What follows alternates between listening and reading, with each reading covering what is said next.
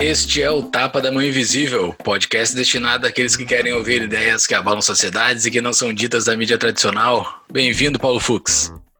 Tudo certo, Júlio? Tudo certo, cara. Como é que está essa Porto Alegre? Tudo maravilha? Não estou em Havana do Sul, estou no litoral norte, longe de Havana do Sul, por uns cento e cinquenta, cento e vinte quilômetros. Ah, o famoso litoral gaúcho, né? O famoso litoral gaúcho. O famoso litoral gaúcho, exatamente. As praias não mais belas do Brasil. Quem nos escuta de fora do Rio Grande do Sul conhece, sabe citar todas essas praias do Rio Grande do Sul, né? Porque são extremamente famosas, conhecidas, belas. Olha, é, ó, todo mundo do... só conhece, nos ouvintes do Tapa, todo mundo conhece é Mostardas. Essa é a principal praia do litoral do Rio Grande do Sul, o resto é tudo periférica a ela. E defesa do litoral norte do Rio Grande do Sul, a parte mais bonita dele, eu acho, na verdade, é uma parte que tem lagoas e morros, enfim, que é o início do parque do... do como é que você está em Bezinho? Né, onde termina o Itambezinho, onde começa o litoral. E ali é realmente a parte mais bonita, porque a praia em si é uma reta gigantesca, que varia de marrom, é, chocolate, para não dizer outra coisa, até azul claro, quando é março e abril, quando não tem ninguém na praia, fora os bicuíras, que são as pessoas que residem localmente aqui. Mas devo dizer que esse ano, devido à pandemia, muita gente veio para o litoral ao longo do ano. Eu tenho dado voltas aí, tem muita casa ocupada e todos os problemas do litoral norte, eu sempre gostei da ideia de vir morar aqui, porque o clima e a tranquilidade eu acho muito bom. Mas enfim, é o nosso convidado de hoje, Júlio, que a gente não vai falar de litoral norte o episódio inteiro, então vamos lá. Não vamos falar do litoral do Rio Grande do Sul, seja muito bem-vindo, Lucas Corrêa. Obrigado pelo convite, pessoal. Valeu por ter aceitado o convite para falar sobre esse grande autor. Antes de mais nada, assim, antes de... Antes de conversar com o Lucas, só falar sobre o que o Fux falou sobre o litoral do Rio Grande do Sul, existe uma coisa que o resto do Brasil não sabe, Fux, que é esse fenômeno que o mar do Rio Grande do Sul se torna marrom. Isso é uma coisa que não entra na cabeça das outras pessoas de fora do Rio Grande do Sul. Isso, pessoal, é um fenômeno que o mar fica chocolate, é uma coisa completamente bizarra que acontece no Rio Grande do Sul. De tantas bênçãos que o Rio Grande do Sul tinha que ter, uma coisa ruim tinha que ter, né? Então, mas isso não é poluição, né? Diz que tem uma não. explicação técnica aí pra... Esse negócio são as algas e não são algas. Que... Mas o negócio é bizarro, o negócio é bizarro. É. Mas é mais engraçado acreditar que é sujeira, né? Porque daí a gente pode começar é. fazendo piada sobre, sobre a figura do litoral gaúcho. Muito bem, então antes da gente iniciar a nossa entrevista, Júlio, vamos para os nossos recados únicos iniciais. Momento, recadinhos únicos iniciais.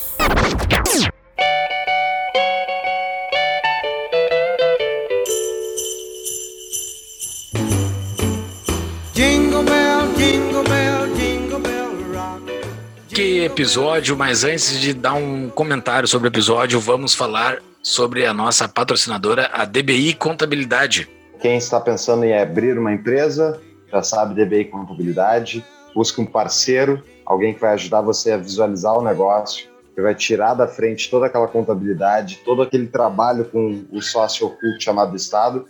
Então fica a dica, a D B I Contabilidade está disponível, no nosso site lá tem uma entrevista com um dos sócios da D B I, onde ele apresenta o projeto deles e, francamente, convence você a, a abrir a sua próxima empresa, fazer o seu imposto de renda, pensar o seu projeto que vai depender de uma contabilidade, trabalhar junto com a D B I Contabilidade. Então é etapa do mão invisível ponto com ponto b r barra D B I. Excelente, excelente. Fux, sobre o episódio, cara... Assim, ó, quem tá vendo o episódio é gigantesco, ficou muito grande, é muito conteúdo. Lá uhum. no fim tem um pouquinho de debate, que ficou bem interessante, ficou muito legal. O Lucas é um fenômeno, admiro muito ele. E antes de falar também dos nossos, dos nossos avisos, eu só queria agradecer, porque esse é o último episódio do ano, agradecer por esse ano de dois mil e vinte, quem nos ouviu, quem nos apoiou, quem compartilhou nosso conteúdo. Agradecer demais, porque foi um ano excelente. Obrigado por tudo, Tapa. Tenho muito a agradecer a, a vocês que nos acompanham. Exatamente. Muito obrigado à nossa audiência, aos nossos apoiadores. E, se não é apoiador ainda, né? Por favor. Entre em apoia-se, apoia.se barra tapa da mão invisível. Escolha a sua, o seu apoio de acordo com o seu bolso, de acordo com o seu gosto, que fica melhor para você. Estamos muito felizes por ter alcançado as nossas metas, alcançamos elas no decorrer de dois mil e vinte, mas dois mil e vinte e um vai vir voando, a gente precisa fazer outras coisas. Esse grito que acabou de aparecer aqui de um rapazinho que mora aqui em casa, mas vamos lá. Muito bem, para quem quiser então comprar um dos vários livros indicados no episódio de hoje, entre pelos nossos links da Amazon, que tem nas nossas show notes, no site do Tapa. Lá tem todas as referências de conteúdo que foram faladas ao longo do episódio, com os devidos links. Para fazer aquela comprinha de fim de ano aí, pós-Natal, dá uma olhada nos nossos links da Amazon, que a gente ganha um rebatezinho. Fora isso, temos nossos canais de WhatsApp, Telegram, livraria, artigos e onde você pode dar o seu e-mail para a gente, para acompanhar as novidades do Tapa. Tudo está no nosso site, tapa da mão invisível ponto com ponto b r. E quem quer nos seguir nas redes sociais, nos acompanhe no Instagram, Facebook, Twitter e YouTube. Lá no YouTube deixa o seu like, o seu dislike. Quem der dislike, a gente vai conversar por que que deu dislike. E ative o sininho e nos sigam e coisa arada. Quem tá nos, nos apps de podcast, vai lá no YouTube e nos sigam lá também para nos ajudar, para aumentar a nossa massa crítica dentro do YouTube. E é isso, vamos pro episódio. E mais uma vez, muito obrigado pelo ano de dois mil e vinte. Valeu, pessoal. Valeu. That's the jingle bell, that's the jingle bell, that's the jingle bell rock.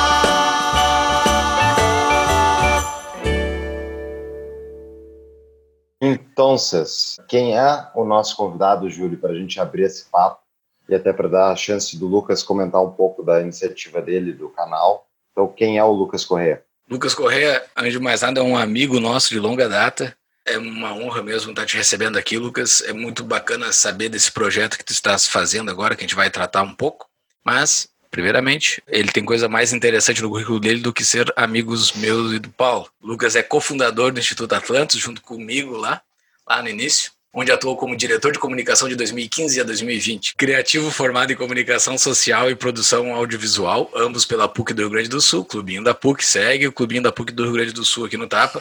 Trabalha há sete anos com divulgação de ideias e produção de conteúdo, combinando as competências de designer gráfico, redator e criador audiovisual. Em dois mil e dezenove, assumiu a diretoria de comunicação do Instituto Liberdade, que é um instituto histórico para o movimento liberal brasileiro, né?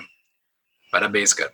Em dois mil e vinte, se tornou pesquisador do Núcleo de Filosofia Política do Laboratório de Política, Comportamento e Mídia da Fundação São Paulo, da P U C São Paulo, o Labo. Seja muito bem-vindo mais uma vez, cara. Valeu mesmo.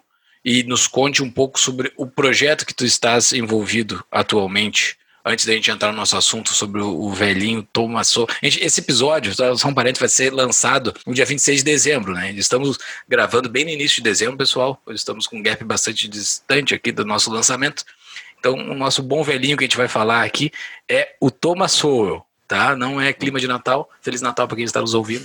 Mas, Lucas, qual é o teu projeto que está envolvido agora, antes da gente falar do Thomas Sowell, nosso bom velhinho? Primeiro, eu agradecer o convite de vocês. É prazer estar participando do Tapa. Ouço alguns dos, dos episódios de vocês. Eu não sou um, um assíduo ainda de, de podcasts. Não peguei ainda muito esse, essa, essa moda. Mas tem algumas coisas que, de vez em quando, eu dou uma ouvida. O Tapa é um deles, né? Esses dias eu estava ouvindo um episódio com o Gabriel Torres e um com o Pondé, que vocês fizeram também esse ano, muito bons.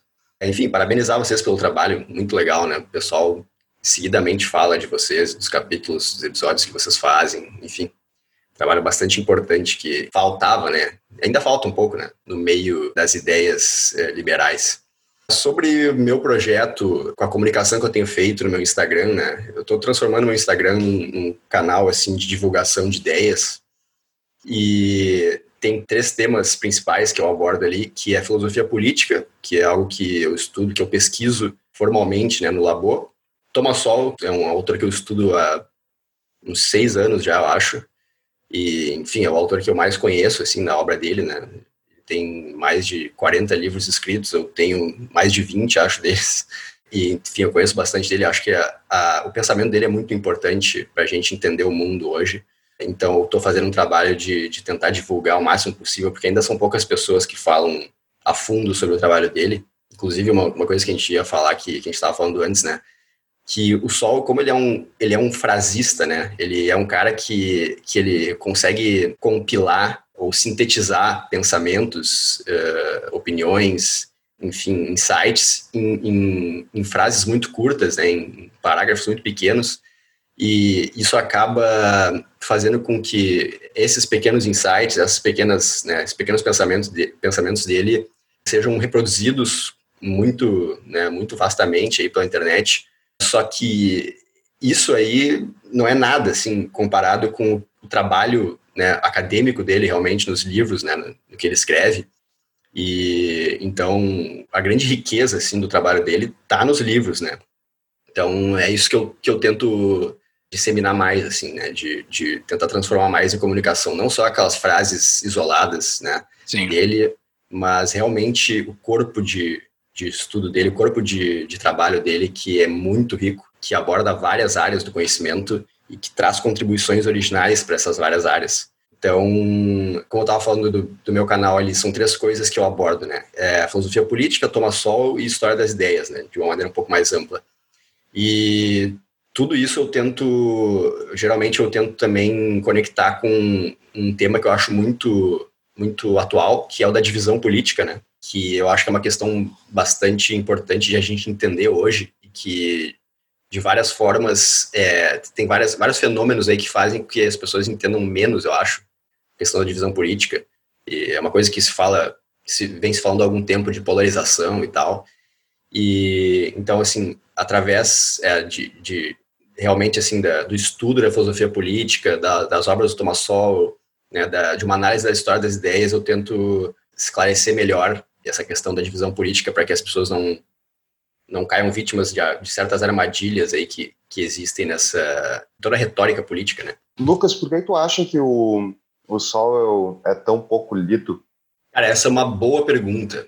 O Sowell tem algumas particularidades, assim, da carreira dele, Que, que talvez respondam, em parte, pelo menos, essa questão, né? Em primeiro lugar, ele é um cara que critica muito o establishment intelectual, acadêmico, né? Inclusive, ele tem uma obra sobre isso, que é Os Intelectuais da Sociedade, que é extremamente dura, com o histórico dos intelectuais, né? Ao longo da história e política, digamos assim, nos últimos eh, cento e poucos anos. Então, ele é bem duro com os intelectuais e, e tem uma teoria, né, em cima da, da falta de feedback que existe no mundo acadêmico, né, em relação a alguns intelectuais das humanidades. E eu acho que talvez isso ajude a explicar um pouco, né, como ele é um cara que ele acaba criticando muito, né, a intelectualidade, a academia, o establishment, a mídia. Acaba que tu, tu dificulta um pouco a tua relação, né, com, com esses meios. E acho que isso é uma coisa que ajuda a explicar um pouco por que que ele é tão pouco lido, ou ele é só lido em alguns nichos. Ele mesmo é um cara que se isolou, digamos assim, é, por conta própria, né? Porque ele, ao longo ali do, do, do século passado, nos anos setenta, uh, acho que início dos oitenta também, ele ainda era um cara que participava mais ativamente no debate público na mídia, assim, né? Na televisão, né? Alguns debates televisionados e tal.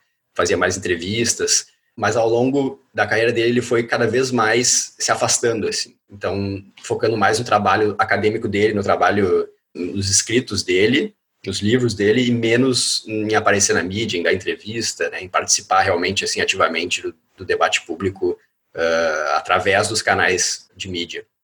E falando um pouco sobre a história dele, assim, né, dos textos bases que tu passaste para nós, para a gente fazer o, a pauta dessa nossa conversa. Um deles explica a origem dele, e eu nunca tinha escutado falar nessa história, que o cara tem uma origem, infância, adolescência, completamente terrível, assim, né? Uma coisa que até um dos textos fala, se não fosse um cara que beira entre o libertário e o conservador, ele, estaria, ele seria um filme de Hollywood, porque a história do cara seria absurdamente televisiva, assim, seria muito bonito de tu assistir isso num filme, a história como ele deu a volta por cima e tudo mais.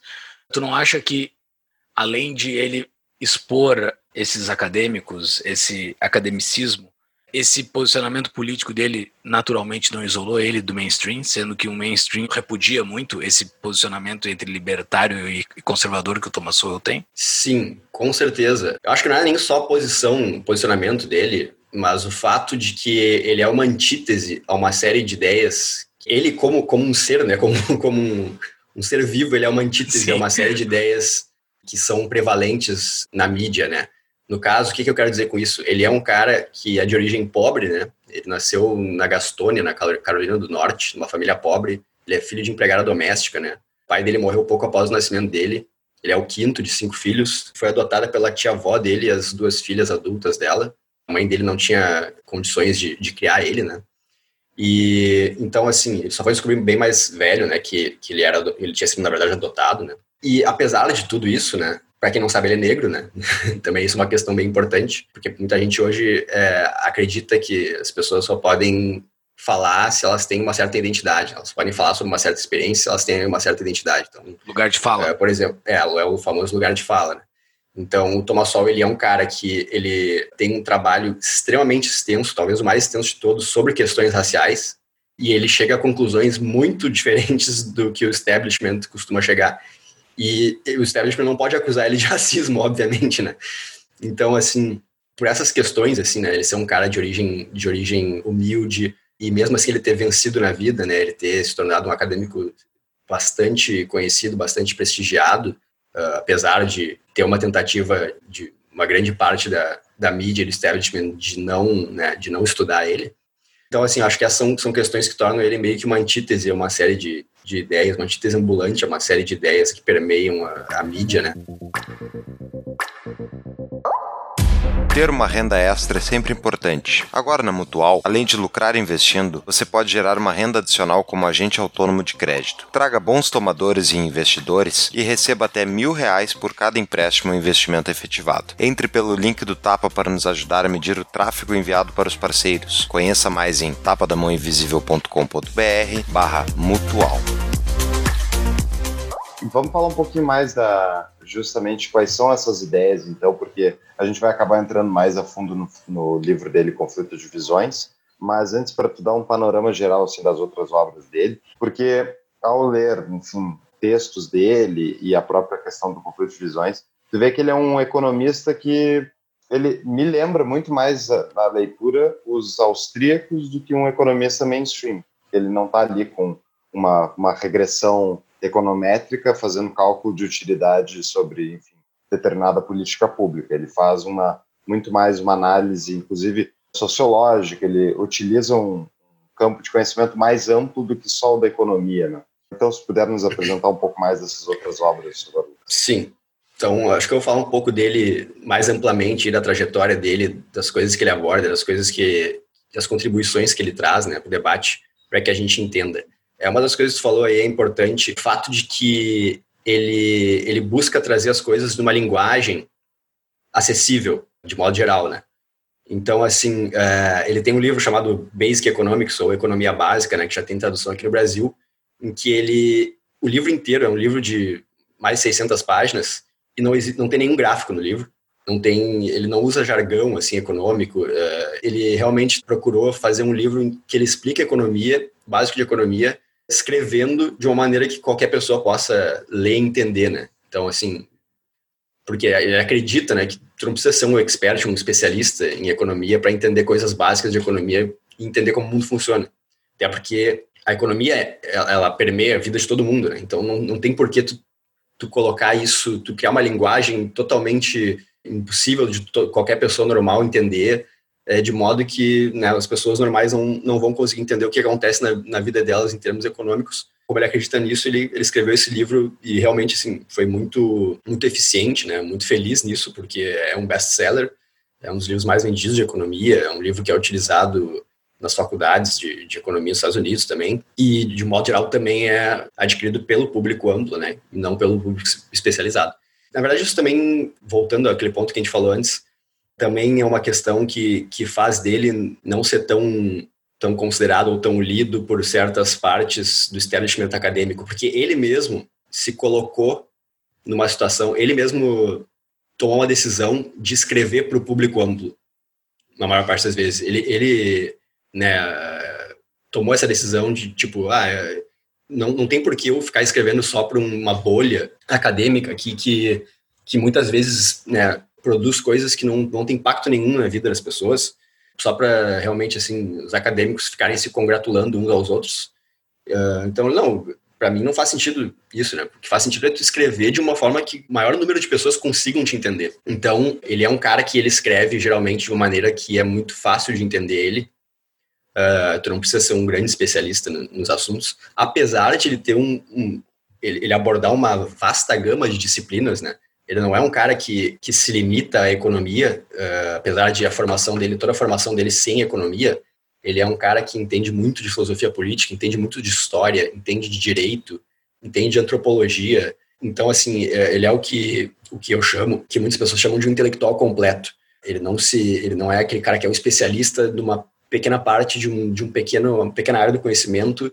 O cara que ele é especialista, assim, só numa pequena parte de, de uma pequena área, geralmente ele vai falar bobagem, muita bobagem sobre várias coisas sem querer, porque tu, quando tu fala sobre alguma coisa, as, as coisas estão interconectadas, né? Os conhecimentos estão interconectados, então dificilmente tu vai conseguir falar algo sobre uma área do conhecimento sem, sem, sem querer abordar outra área. E daí quando tu abordar essa outra área, se tu não conhece nada daquilo ali, provavelmente vai falar besteira, entendeu? Então ele, como um cara que entende, que conhece muito profundamente várias, várias disciplinas, várias áreas do conhecimento, ele consegue, né, fazer argumentos mais coesos, considerando as especificidades de cada uma dessas áreas.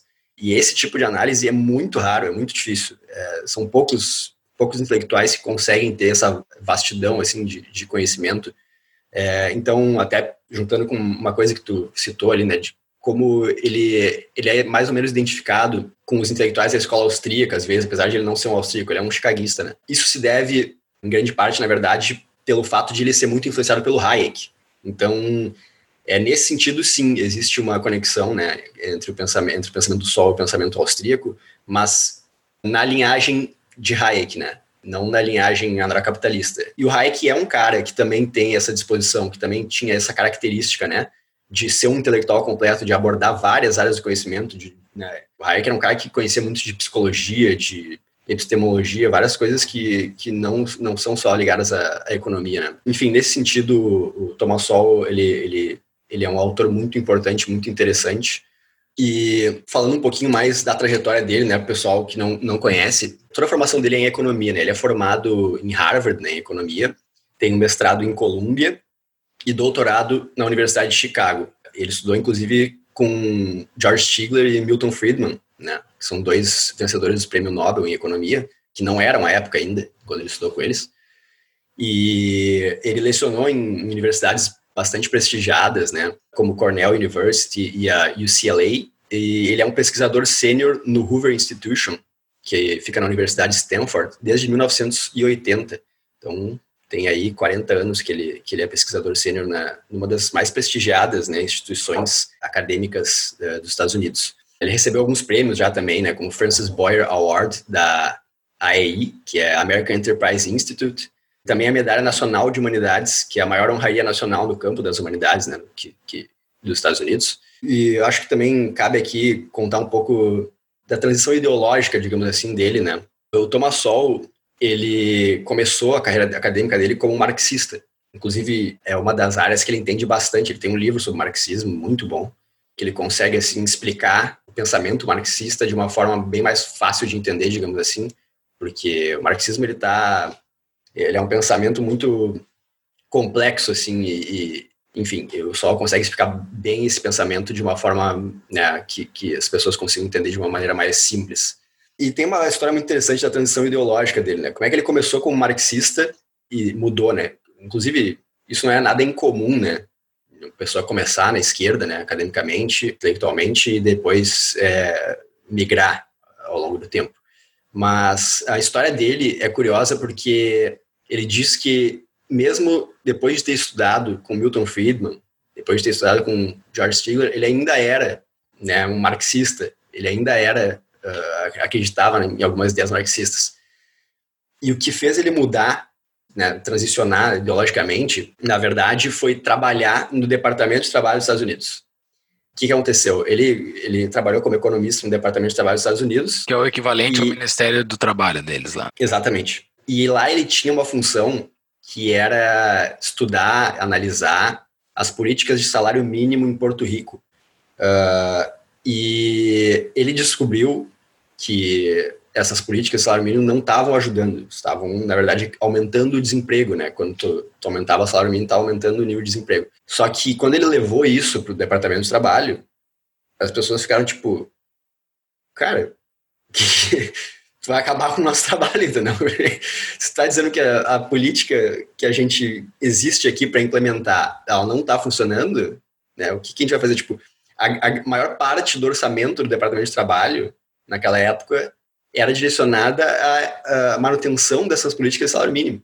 Então, quando ele descobre isso e ele percebe que ninguém ali estava interessado em saber que, que a política não funcionava, é, aí ele realmente, né, bate assim uma, uma coisinha, né, nele, e ele começa a perceber que, cara, aquelas pessoas ali, elas não estão preocupadas com o que está acontecendo, né, na aplicação daquela, daquela política específica. Elas estão preocupadas em manter o emprego delas ali. Então, elas estão preocupadas que não acabe o Departamento de Trabalho dos Estados Unidos. Não diminua o orçamento deles, porque descobriram que a política, uma das políticas mais importantes deles, não funcionava. Mas, e aí, cara, então... Lucas, isso é porque eles só queriam contratar mais gente, precisavam de mais orçamento, é só por isso que não estava funcionando. Essa é a resposta de sempre. Ah, é, sim. É. Na verdade, faltava, né, faltava recurso. Estava faltando recurso. Se, tivesse, se botasse mais recurso, aí ia funcionar. Mas é um, um ponto que é comum a todas essas pessoas que começaram marxistas e viraram de alguma outra forma, que é uma independência intelectual, assim, que é um cara que é, ah, sei lá, é difícil descrever isso, mas é um cara que ele se vê meio que sozinho no mundo, descobrindo o mundo, assim, ele acredita muito no que ele está vendo e no que ele está enxergando. E quando eu li sobre a história dele, da infância, do cara, o cara batalhou, estava com o peito aberto no mundo, era ele por ele mesmo, assim, ele não estava, aparentemente, querendo agradar nenhum grupo, porque geralmente essas pessoas, quando chegam nesse determinado ponto que o Thomas Sowell chegou, que é, não, isso aqui que eu estou defendendo é errado, não tem lógica, mas eles, como eles têm que agradar algum grupo superior, algum grupo de pessoas, sei lá, eu tenho que ganhar elogio do Caetano Veloso, essas coisas assim, que, que são importantes para a pessoa, além da lógica, ela abre mão da sua individualidade para poder fazer parte daquele coletivo, né? E, e esse, esse momento que o Thomas Sowell passou de se revirar, isso é visto em vários outros, né? Várias outras biografias que tu vê desses caras, não, eu, isso daqui tá errado.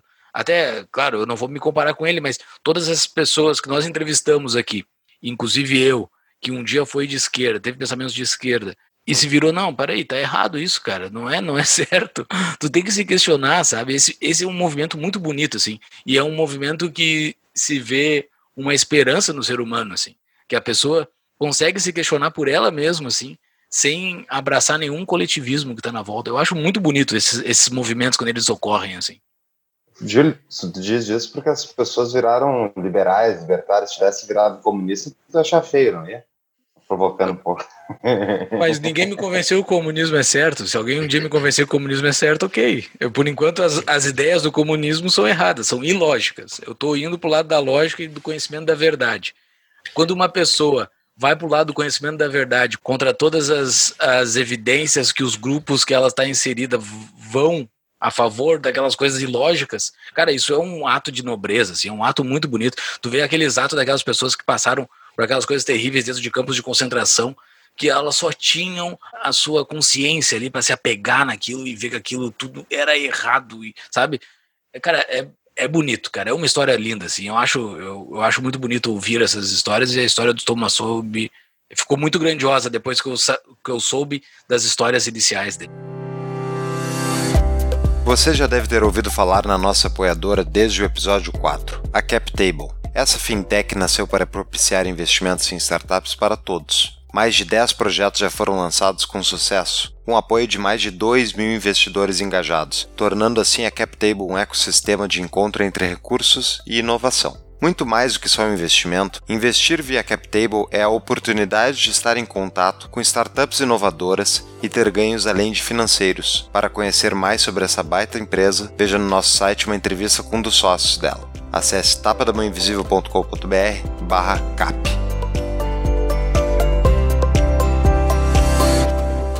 Muita gente conhece o intelectual do Thomas Sowell, conhece alguma coisa da obra dele, mas não conhece a história dele. Justamente porque ele é um cara que ele não fica usando a história dele para se vitimar ou para afirmar alguma visão que ele tem.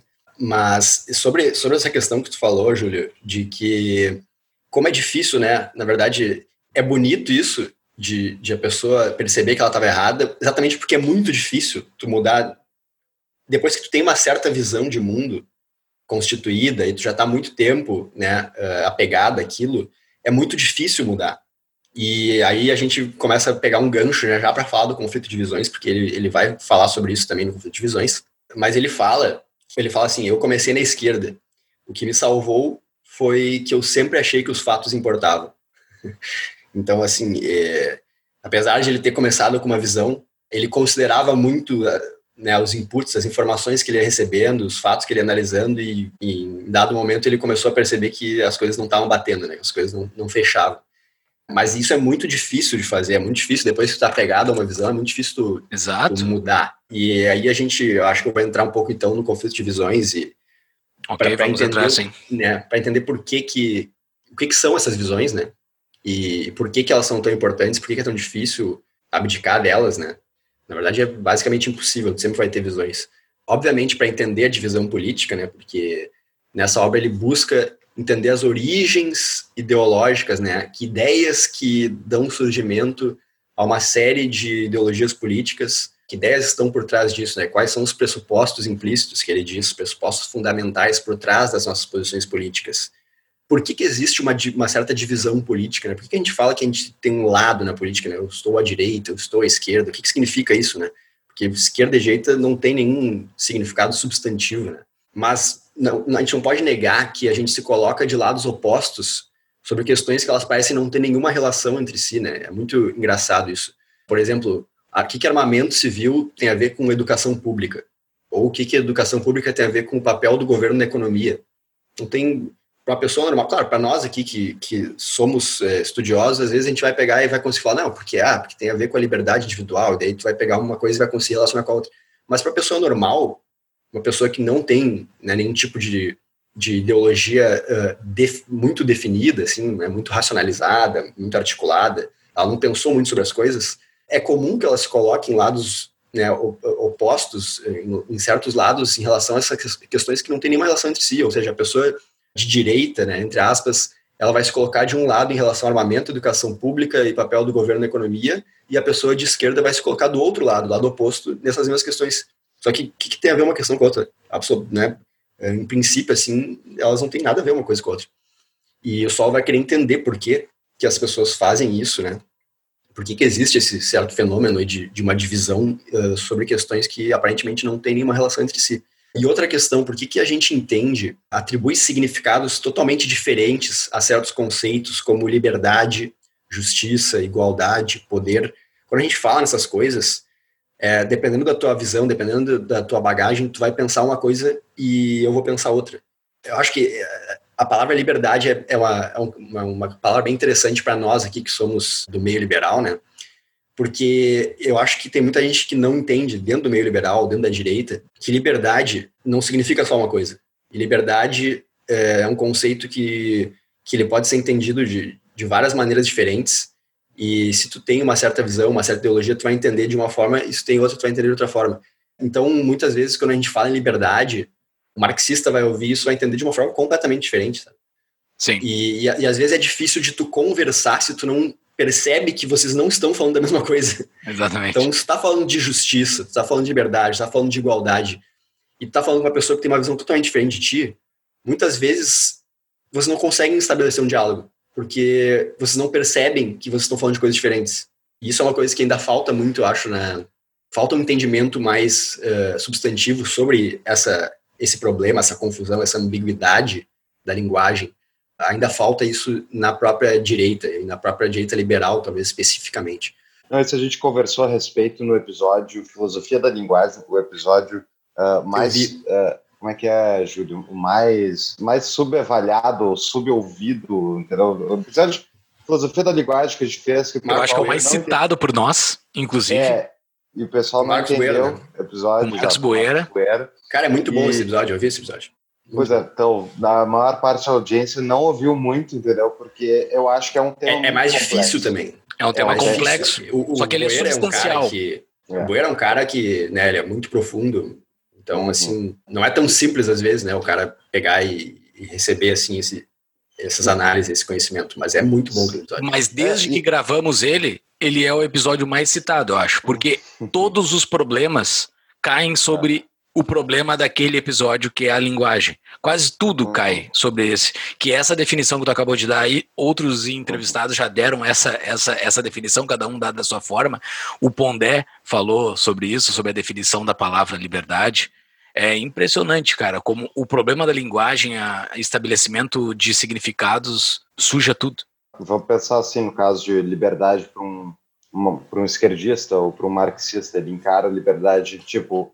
A liberdade não é a liberdade da coerção. A liberdade é tu ter acesso a bens mínimos de, de saúde, de vida, ter uma educação de qualidade. A liberdade é tu poder executar. É liberdade para. Exato, para fazer para, alguma coisa, para realizar. Exatamente. Exato. E é por isso que tipo, é uma inversão completa em relação a nós que pensamos em liberdade de não ser coagidos e cada um buscar a sua própria, uh, própria visão. Eu acho que essa análise do conflito de visões vai, vai ajudar a entender um pouco, pelo menos... Por que, que a gente tem essas visões diferentes, né? Por que, que a gente atribui significados tão diferentes a essas, esses conceitos? É, mas dando seguimento, então... É, então, assim, como é que a gente organiza, né, as ideias políticas num esquema que nos ajude a compreender elas de uma forma mais coerente, né? Porque a dicotomia esquerda-direita, às vezes, ela pode acabar confundindo mais do que ajudando. Porque como esquerda e direita são...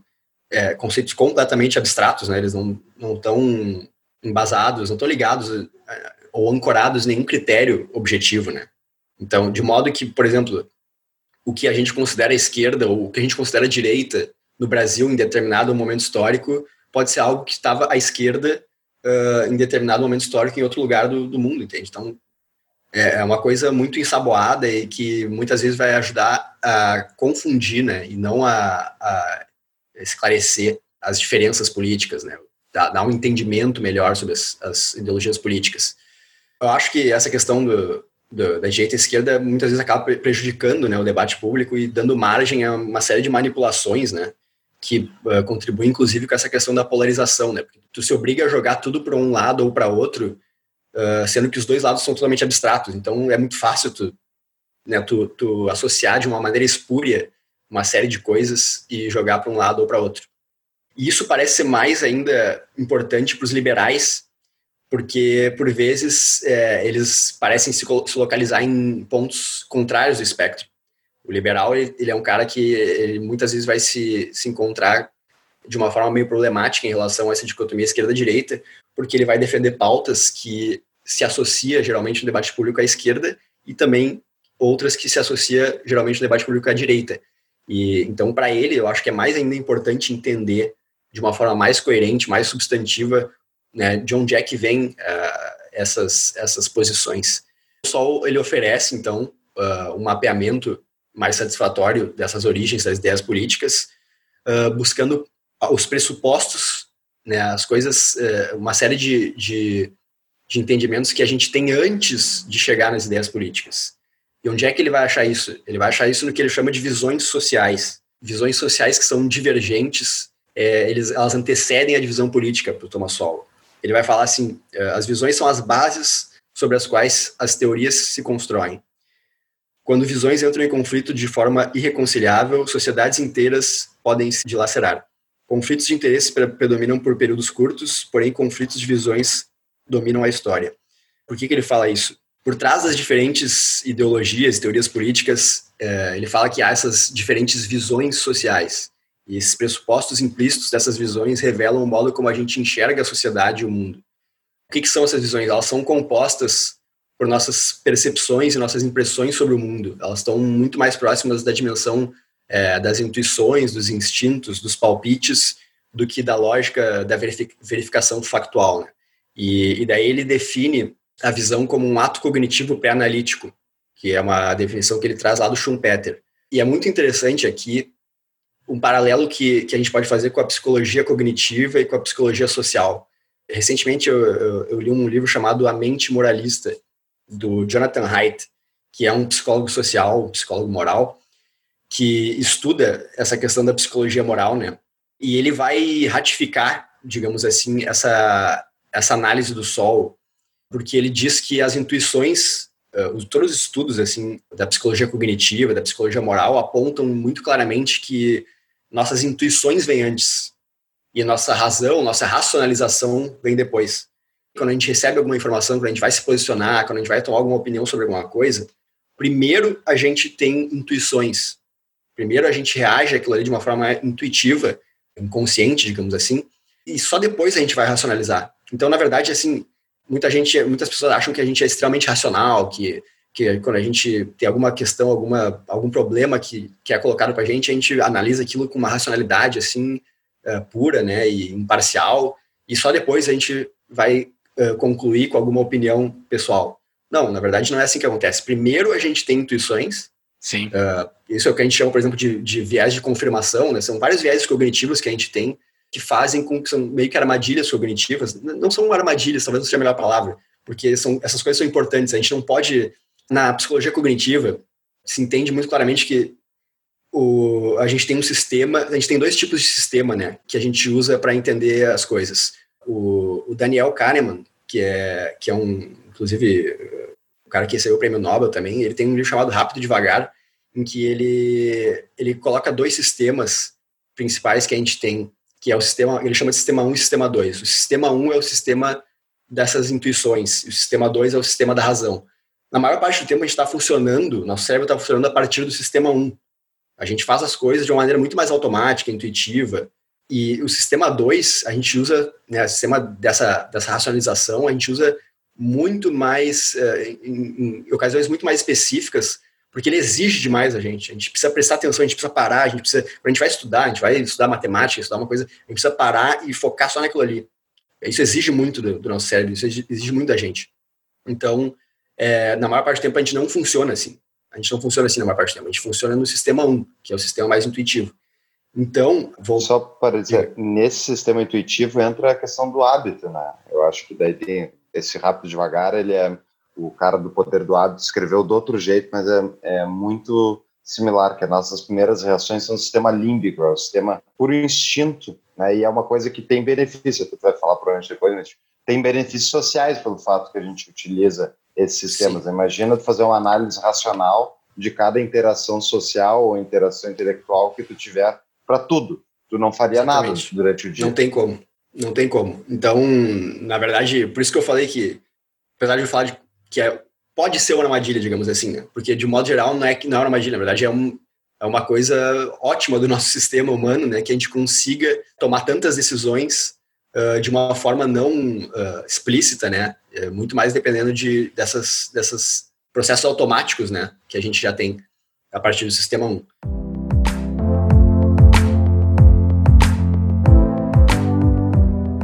Mas então, eu, eu, tava, eu trouxe isso, né, exatamente para dizer que assim, a psicologia cognitiva e a psicologia social, elas parecem uh, ratificar muito o que o Thomas Sowell identificou aqui no Conflito de Visões, que é de mil novecentos e oitenta e sete. E lendo, né, o Jonathan Haidt, por exemplo, é, ele, ele parece deixar claro isso, né? Que no, primeiro nós temos uma série de visões, uma série de visões intuitivas, né, sobre as coisas, e essas visões intuitivas elas acabam se, se transformando em alguns posicionamentos políticos, ideológicos, enfim, de forma que é, é importante a gente entender de, de onde vêm essas intuições primeiro, e não simplesmente discutir sobre, racionalmente, sobre posições políticas ou não, porque se a gente chegou em conclusões por causa de coisas que estão antes, a gente tem que discutir as coisas que estão antes para entender porque a gente chegou lá. Exato. Então, assim, é por isso que o Thomas Sowell é, enfatiza esse papel das visões, e é por isso que eu acho que vai ser interessante a gente entender essas visões. Então, assim, o Thomas Sowell fala que essas visões, elas são mapas que nos ajudam a navegar numa realidade infinitamente complexa, né? Que é aquilo que a gente falou aqui. A gente não tem como compreender ou aprender a realidade totalmente uh, de uma forma extremamente racional e analítica. Então, a gente tem uma série de mecanismos cognitivos ali que fazem com que a gente tome decisões automatizadas. É, elas preenchem, essas visões, elas preenchem as, as lacunas inescapáveis do conhecimento individual. Daí o Sowell fala, seria bom poder dizer que poderíamos prescindir completamente de visões e lidar somente com a realidade. Porém, essa pode ser a visão mais utópica de todas. A realidade é muito complexa para ser compreendida por qualquer mente. Então, assim, visões elas são as bases é, sobre as quais é, as teorias são construídas, né? E orientam as nossas tendências e pensamentos para a ação. Elas precedem descobertas surgidas inicialmente de impressões e não lógica aplicada, né? Ele fala que ideias racionalmente articuladas elas têm pouco efeito na tomada de decisão coletiva, enquanto que as visões sociais enraizadas elas podem falar mais alto. Então, por trás de cada visão, agora a gente vai entrar num ponto essencial para entender que por que que, essa, que que são essas visões, né? O que que são essas visões? O que que tem por trás delas? Por trás de cada visão, só fala que existe uma impressão da natureza humana. E aí esse é um conceito que vai ser essencial para a gente entender. O que que é uma impressão da natureza humana? São entendimentos diferentes das capacidades, limitações e potencialidades do homem e que levam a compreensões igualmente distintas e divergentes a respeito de questões como justiça, moralidade, liberdade, poder e sociedade. E daí ele usa aqui uma frase do Walter Lippmann. No cerne de todo código moral há uma imagem da natureza humana, um mapa do universo e uma versão da história. Então, o que que são esses conflitos de visões? Eles são diferentes de conflitos de interesses, né? Porque nos conflitos de interesses, as partes elas, elas têm consciência do que está em jogo, né? E no conflito de visões, elas não têm consciência, porque os, as visões elas são entendimentos diferentes e conflitantes sobre questões como moral, política, sociedade e natureza humana. Então, assim, as capacidades, as potencialidades, as limitações do homem, elas são vistas de formas muito diferentes por pessoas que têm visões sociais diferentes. E a gente pode começar a falar aqui de como certos autores seminais aí para as filosofias políticas, para as ideologias políticas, eles entendem de forma diferente uh, a natureza humana. Por exemplo, o selvagem livre e inocente de Rousseau, ele é muito diferente do selvagem belicoso e implacável de Thomas Hobbes. Essas são visões extremamente diferentes e conflitantes da natureza humana. Ou levaram... é uma ou outra. Ou é uma ou outra. A natureza humana com os dois. E a gente vai ver como essas visões de natureza humana, elas vão levando a uma série de construções teóricas que levam a conclusões totalmente diferentes sobre política. É claro que o, o Thomas Sowell ele faz várias ponderações em relação à questão das visões. Ele sabe que, até certo ponto, as visões elas são simplistas, né? E que há muitas visões, há tantas visões quanto seres humanos, ele chega a dizer, né? Ou mais até. E que mais de uma visão pode ser compatível com um determinado fato. E que elas não são sempre puras e coerentes, né? Há visões híbridas e incoerentes, inclusive a gente pode falar sobre isso depois. É... E que as crenças em visões, elas não são estáticas. Então, assim, eu não nasci com uma visão que vai ter, vou ter para sempre. Não é assim que, a, que acontece. Só que para a gente entender isso, de uma, botar isso num esquema, é mais fácil que a gente consiga é, desenvolver uh, dois polos, né? Que é o que ele vai fazer aqui, que ele vai chamar da visão restrita e da visão irrestrita.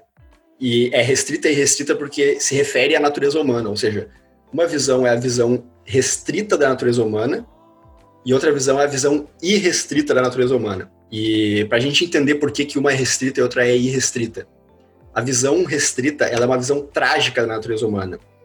Por que, que ela é restrita? Porque ela vê o ser humano como um ser extremamente limitado e imperfeito. Ou seja, as, aquela, aquilo que a gente fala das potencialidades do ser humano, nessa visão, elas são vistas de uma maneira bastante restrita, né? Bastante, assim, essa, essa visão ela não acredita que é possível modificar grandiosamente o ser humano, né? Ele é o que é. Tem, ele é o que é. A gente tem esse homem, e como é que ele é? Ele é egoísta, ele é limitado, ele, ele, é, ele é falho moralmente, né? Ele tem problemas, ele tem tanto vícios quanto virtudes. A gente não tem como mudar isso, a gente não tem como criar um novo ser humano, mudar, alterar a natureza desse homem, né, ao longo do tempo para criar uma sociedade diferente. Então, assim, tentar mudar isso pode ser, inclusive, contraproducente, porque se ela é esta- relativamente estática, essa natureza, não tem como tu, tu mudar.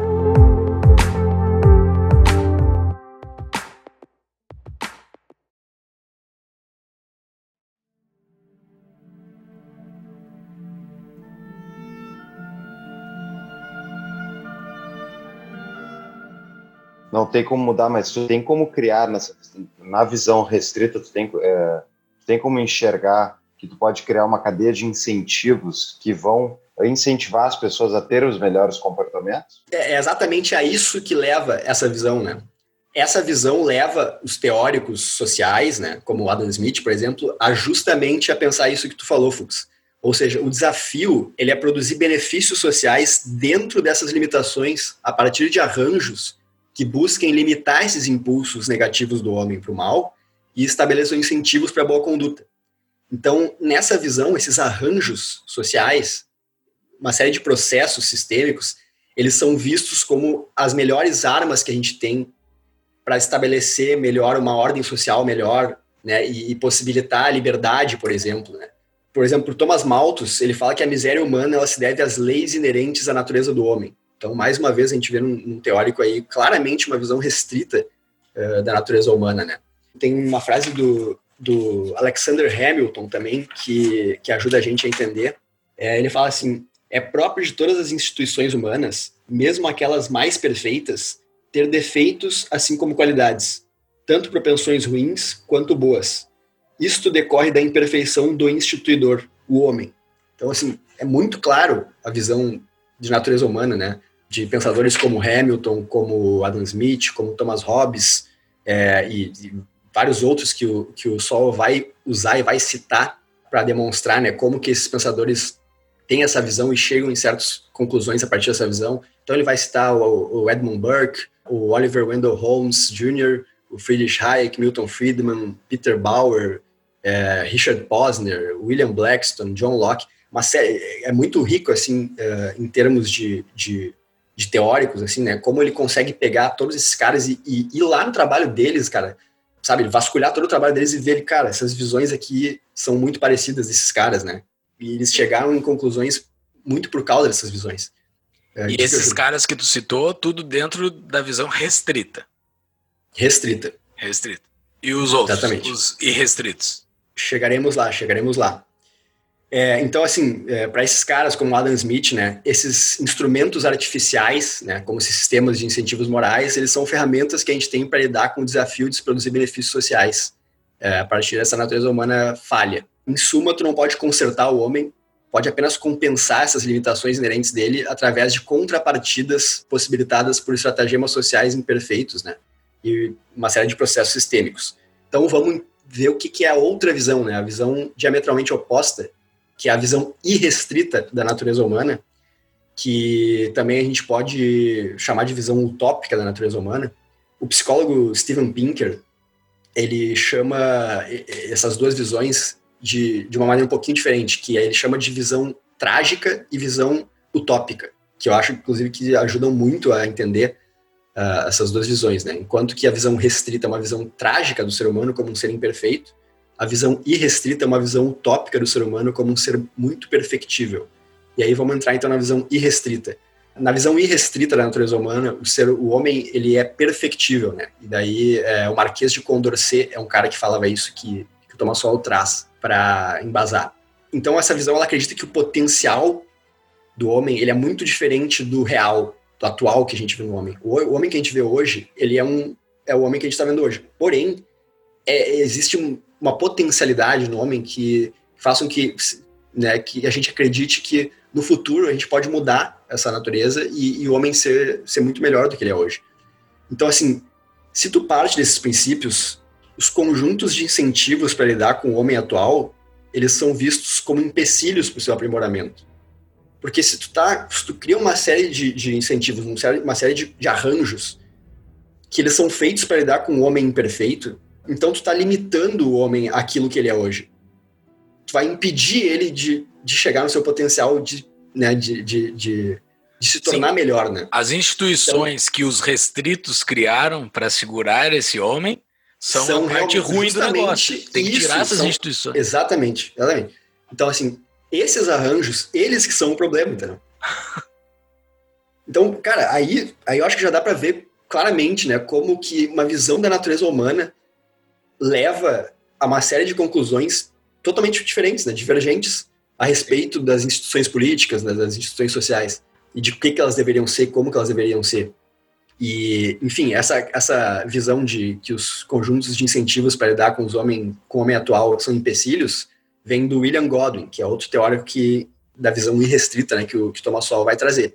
Então, assim, nessa visão, Essa visão acredita que com as intenções e as disposições corretas é possível a gente solucionar os problemas. Então, a, essa parte é importante. Não é só contrapartidas.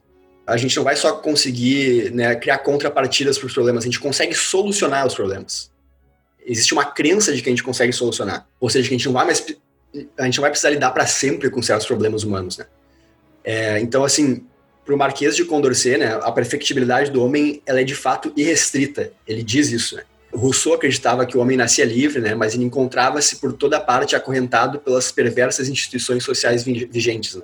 Então, claramente, ainda percebe a, a influência dessa visão. E, e o Rousseau é um cara que, que é seminal assim, para uma série de, de, de pensamentos, de teorias de esquerda, né, que é essencial para a gente entender como que... que hoje ainda se entende as instituições sociais. Tu caiu numa armadilha que o Sowell tenta não cair, né? Que é botar o irrestrito para a esquerda e o restrito para a direita. Tu acabou de falar que irrestrito esquerda, mas assim, é difícil tu ler isso, essa teoria, e tu não fazer essa correlação. Eu, eu li, é óbvio para mim que tinha essa correlação, que o irrestrito é esquerda e irrestrito é direita. Sim, sim. É que assim, não tem como a gente abrir mão da linguagem política que a gente usa hoje. Quando eu trago aqui Thomas Sowell, trago, trago conflito de visões, ou trago outras teorias que explicam a divisão política de uma maneira muito mais substantiva, eu não estou dizendo, cara, agora a gente vai falar só de visão restrita e restrita e esquece esquerda e direita. Não tem como. Até porque, imagina uma pessoa normal falando de, ah, não, mas tua visão é irrestrita. Não faz sentido, entende? Agora, para nós que buscamos estudar isso, para as pessoas que querem se, né, querem se esclarecer um pouco mais, aí eu acho que é interessante elas se familiarizarem com teorias que explicam de uma maneira mais substantiva o que, que a gente costuma entender como esquerda-direita.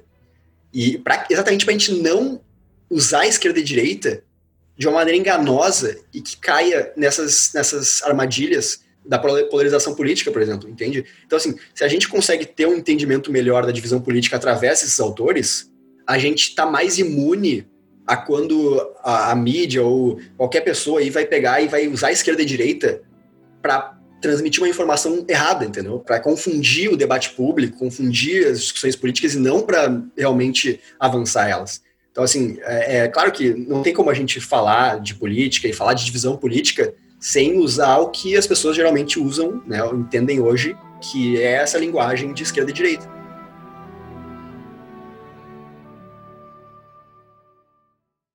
Deixa eu fazer o advogado do diabo aí sobre a uh, visão irrestrita, tá? O, o Fux uh, é sempre o cara que faz esse papel, né? Exato, ele é o, isso, né? Ele é o Keanu Reeves, ele é o Keanu Reeves. Não, a minha, a minha dúvida é porque é inegável que existiram e existem diversas instituições humanas que jogam contra os incentivos corretos, que na verdade foram colocadas lá como maneira de uma determinada elite, determinado grupo se manter no poder, se manter beneficiado por aquela estrutura. Eu vou dar um exemplo.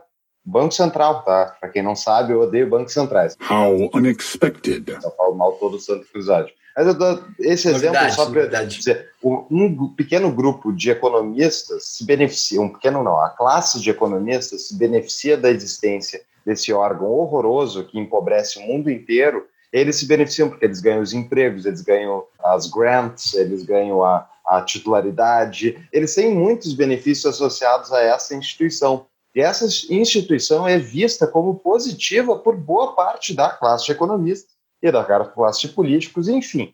Enquanto eles nos empobrecem todos. Então, tipo, tu ter uma visão ah, é institucional, é importante isso. Ah, mas tipo, a visão é restrita disso. Tem instituições que são ruins. Qual é o problema disso? Assim, a visão restrita, ela não diz que todas as instituições elas existem porque ela não é, como é que, ela não é tautológica, né? Acho que é assim que, que chama quando vai dizer assim, ah, não, porque se existe é porque é bom, é porque tem uma razão, é porque, né? Não é essa a questão. A questão é entender que processos sistêmicos, né? Eles conseguem criar benefícios muitas vezes que tu não consegue criar sem eles, ou de uma maneira racional e, e objetiva e, enfim, consciente.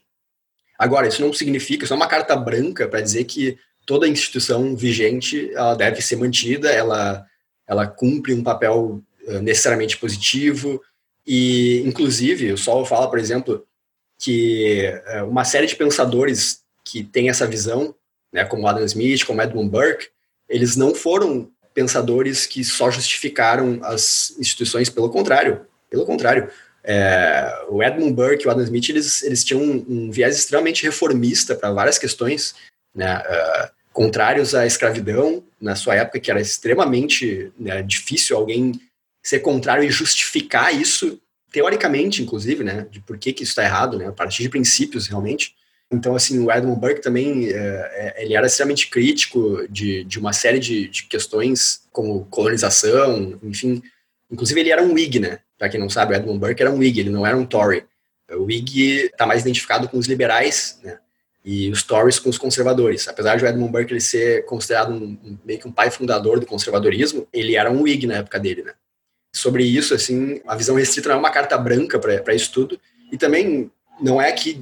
Quando a gente está falando de visão irrestrita e, e restrita, e é óbvio que a gente aqui, muitos de nós aqui, vão se identificar mais com a visão restrita, não significa que tu tem essa, essa dicotomia artificial, né, que, que o Sowell fez, não significa que tu vai se colocar diretamente, totalmente na visão restrita, né? Porque é evidente que, chegando num, num extremo da visão restrita, talvez tu tenda algum imobilismo, né? É, o principal, eu acho, não é nem pelas instituições, da, pelo menos quando eu li sobre restrito e irrestrito, é mais pela natureza do homem, né?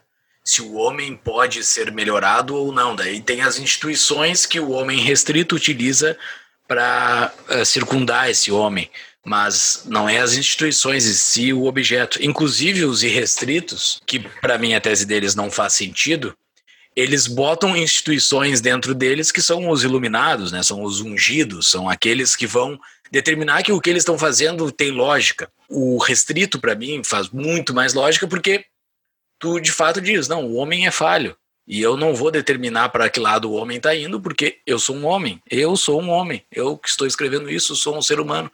O homem é falho e ele vai andar conforme ele vai andar, conforme ele é. Não faz sentido mesmo, assim, porque ele fala que as instituições que cercam o homem são ruins, mas para a ideia dele ele cria novas instituições, principalmente em torno dos ungidos, que justamente são os caras que escreveram as teorias dos irrestritos.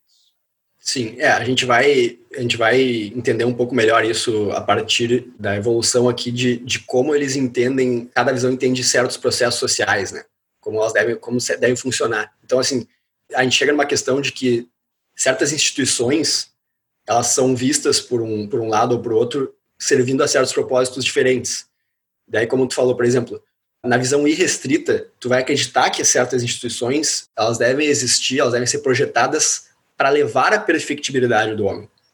O que é muito diferente de tu dizer que certas instituições são necessárias para organizar e coordenar uma série de processos sociais, que não tem uma finalidade específica, que não tem uma finalidade de, da perfeição do homem.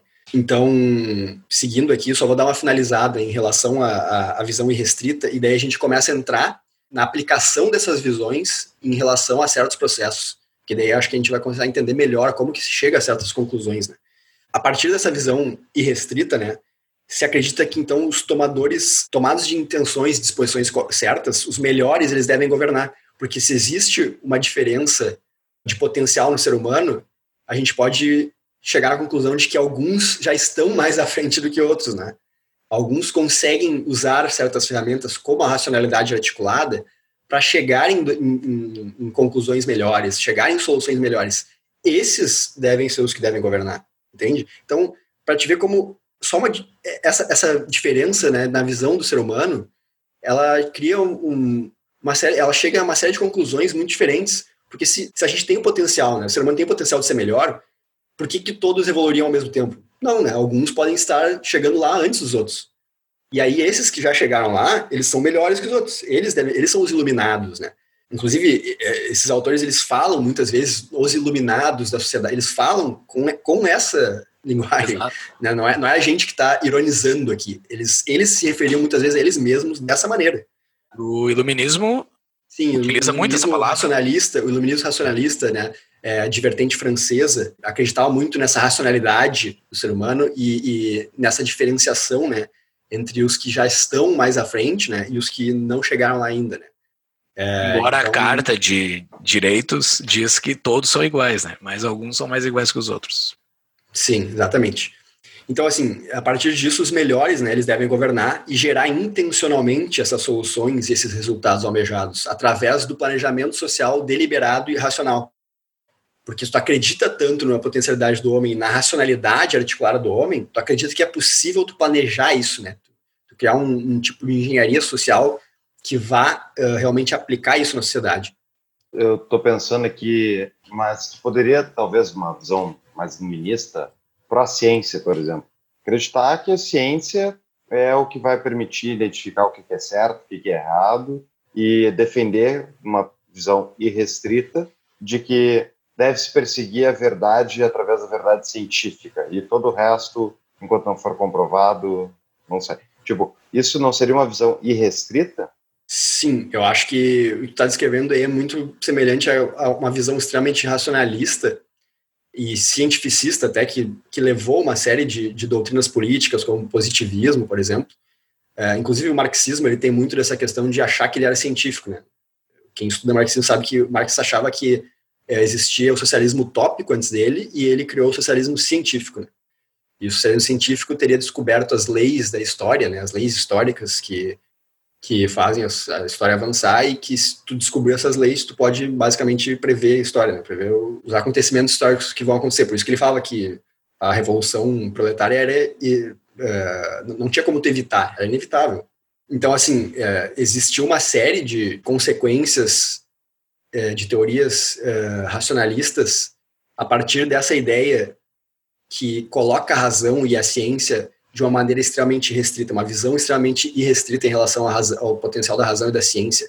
Por exemplo, as próprias uh, teorias políticas que a gente viu no século vinte, que deram origem a regimes aí abomináveis, que nem o nazismo, elas, tinham, elas eram embasadas em uma pseudociência, né? Elas achavam que eram científicas, né? A própria eugenia, né, que foi muito, extremamente popular, inclusive eu só tenho um livro sobre isso, que é Intellectuals and Race, Intelectuais e a Raça, em que ele explica ali como era disseminada essa ideia da eugenia a partir de uma pseudociência da raça, que se criou a partir da ideia da, como é que ele chama, é, do determinismo genético, né? Então, tu acreditava que as raças, elas tinham uma diferença genética muito grande, e que, que isso não tinha como ser superado, e que, enfim, algumas raças eram superiores a outras, e uma série de questões desse tipo.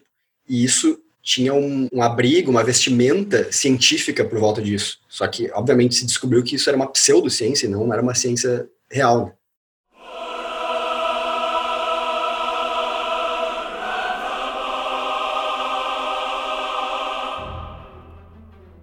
Agora, a questão é, vamos botar em jogo a polarização que existe, né? Tu acha que a polarização que existe no debate público, enfim, nas ações cada vez estão ficando mais extremadas, tu acha que isso é fruto especificamente do conflito dessas duas visões?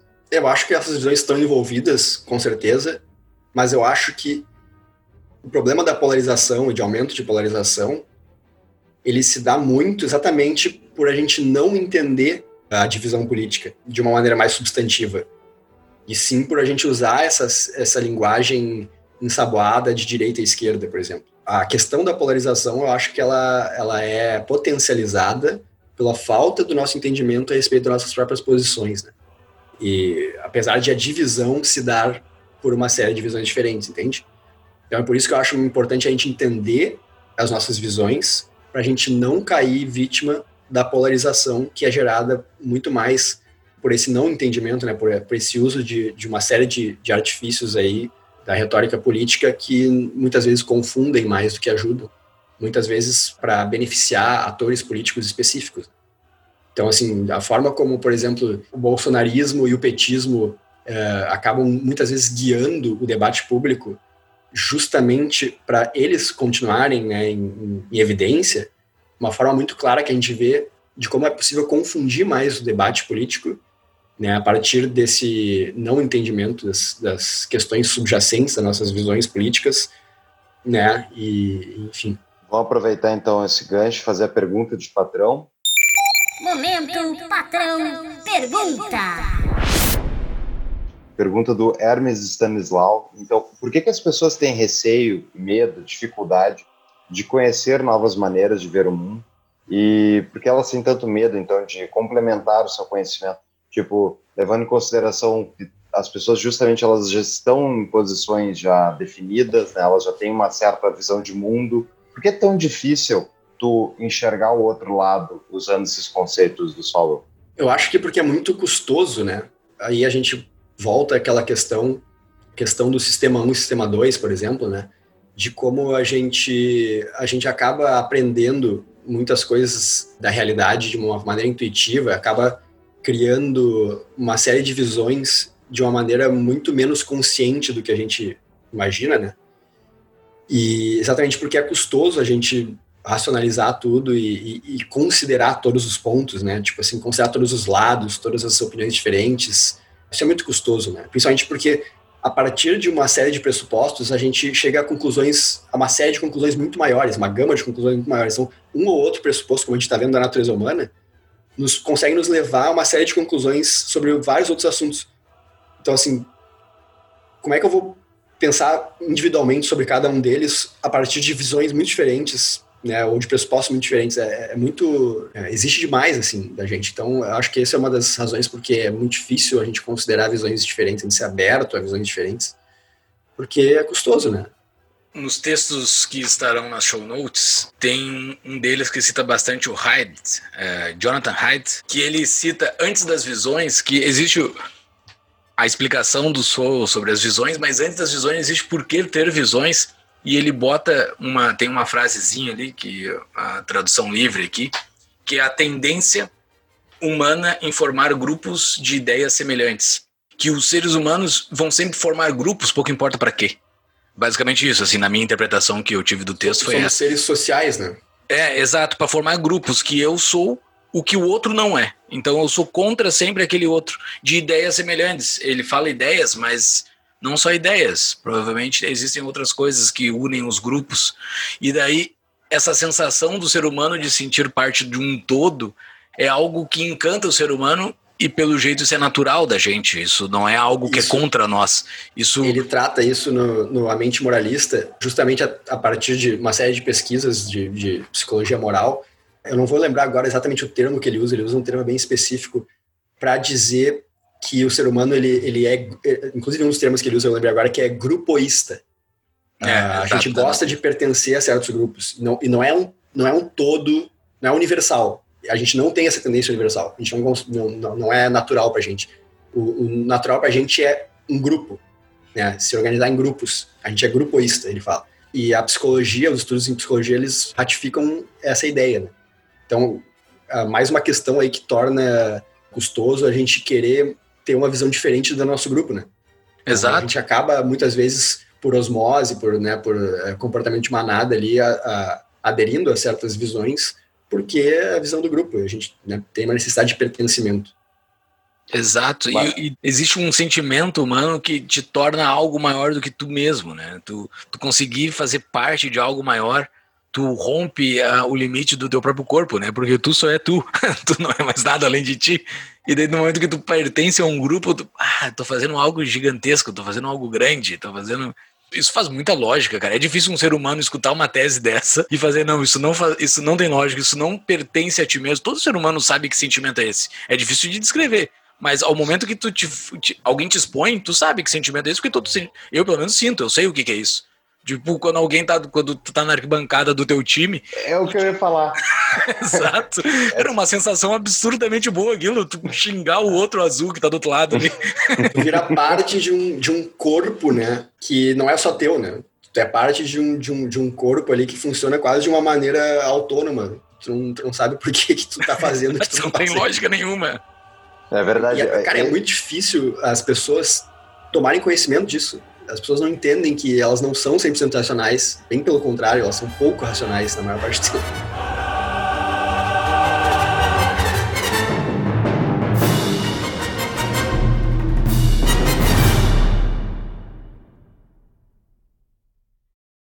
Tríade, trinômio, trindade, trímero, triângulo, trio, trinca, três, terno, triplo, tríplice, tripé, tribo.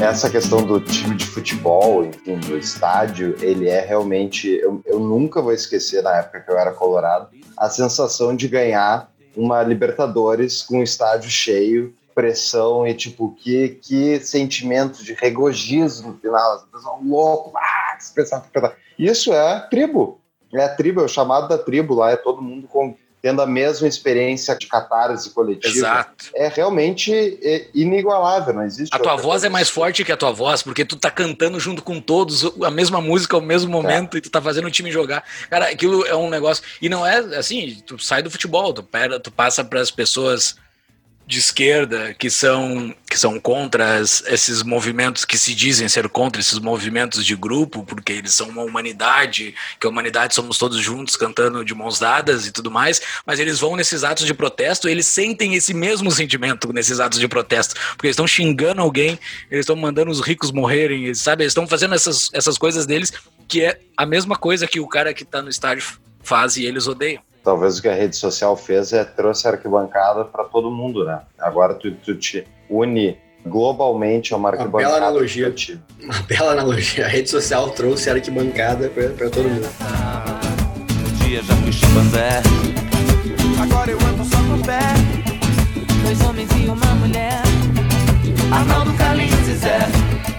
Dois homens e uma mulher. Arnaldo, Carlinhos e Zé.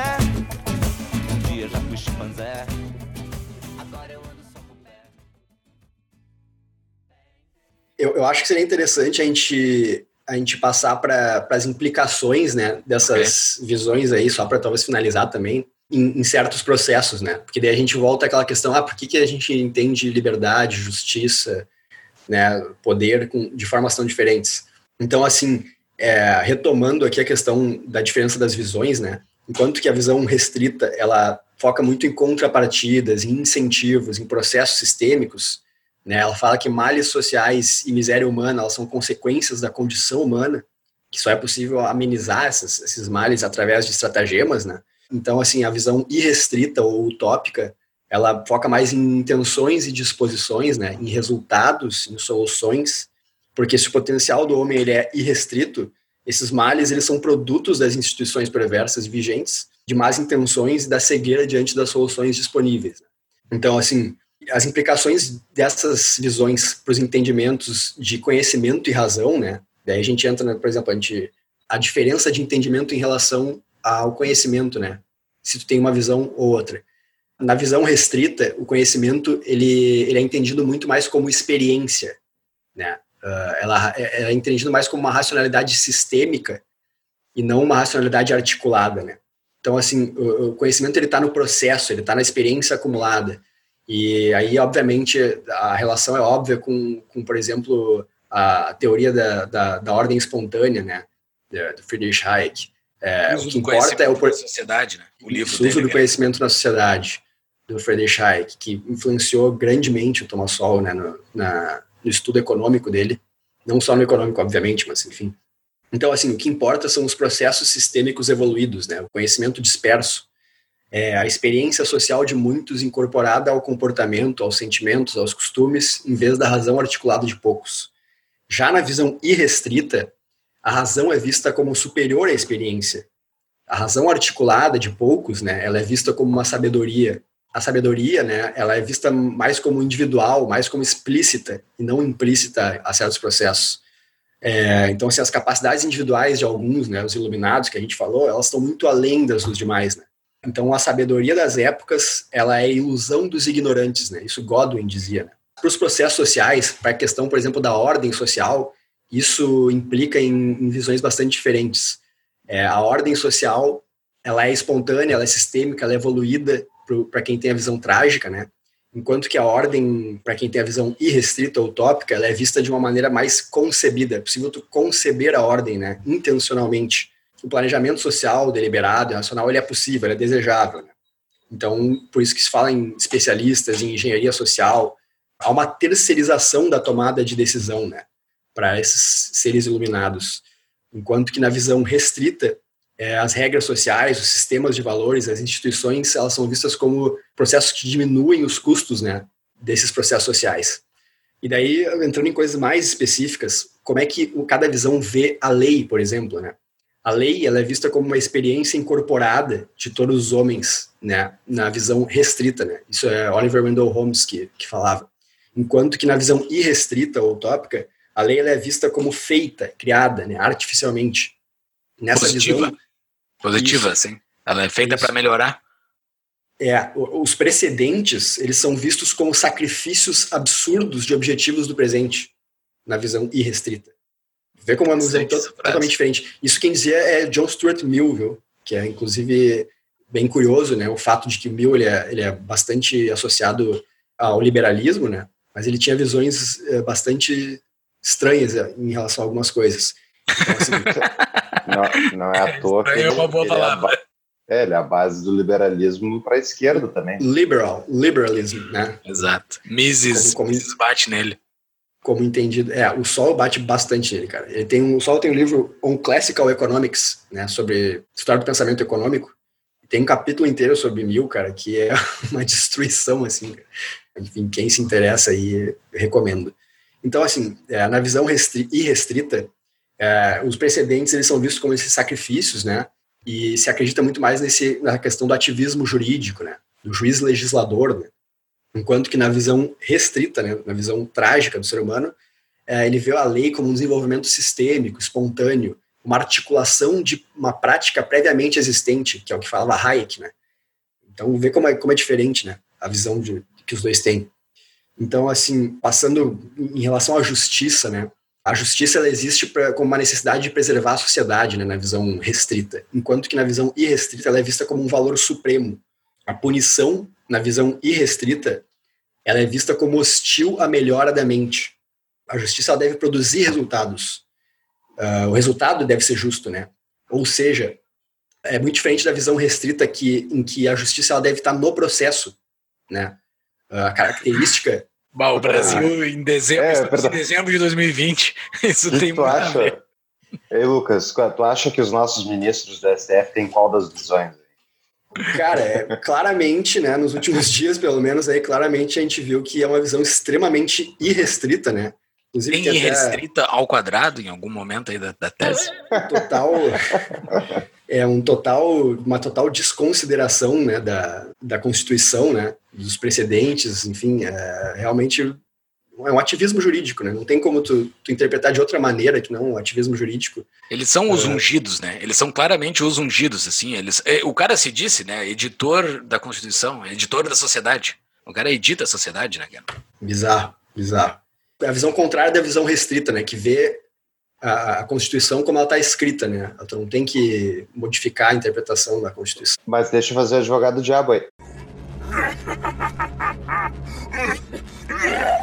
É a visão restrita que diz que a instituição justiça estatal é uma coisa que, tipo, ah, a gente já vem fazendo isso há tanto tempo, vamos acabar com isso? Não, calma, não é bem assim. Tipo, justamente é a visão restrita que vai dizer, não, não ponham fogo no S T F, não, sem eles, tá, tirem eles do prédio, mas, tipo, não demulam essa instituição horrível, que não é só no Brasil que é horrível, é no mundo inteiro os juízes se tornam ativistas porque o poder que é dado para eles incentiva eles a fazerem isso. Então, tipo, onde é que entra na visão restrita dizendo assim, tá, esse tipo de instituição a gente pode tocar fora, esse tipo de instituição a gente tem que ficar.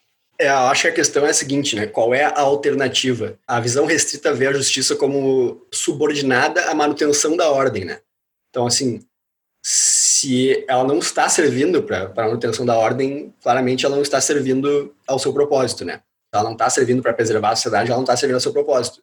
Agora, é possível simplesmente abrir mão da, da justiça ou criar um sistema totalmente novo e nunca testado de justiça? Aí provavelmente tu cairia mais para a visão irrestrita, né? Que tende a ser mais otimista em relação a instituições nunca testadas, né? Ou, ou racionalmente articuladas, que seria mais um caso, o caso da, de uma visão assim, ah não, essa justiça que a gente tem é uma justiça muito estatal, é, a gente tem que criar uma justiça privada totalmente diferente.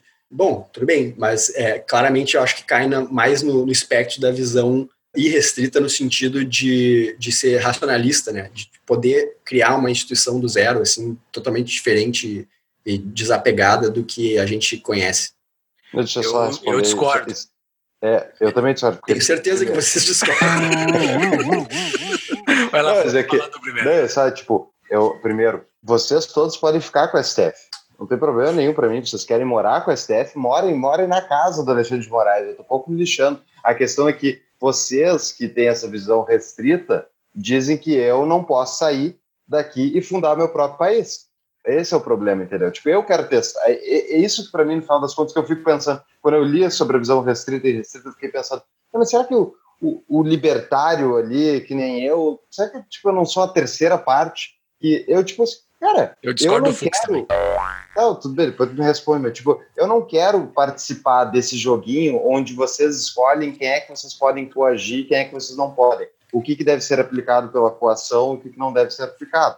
Então, tipo, eu quero sair do jogo e dizer assim, ó, tudo que é voluntário, eu aceito participar da discussão e tal. E eu não acho que eu tenho direito de impor nada sobre os outros. Eu não consigo entender isso dentro dessa dinâmica dualística aí de restrito e restrito.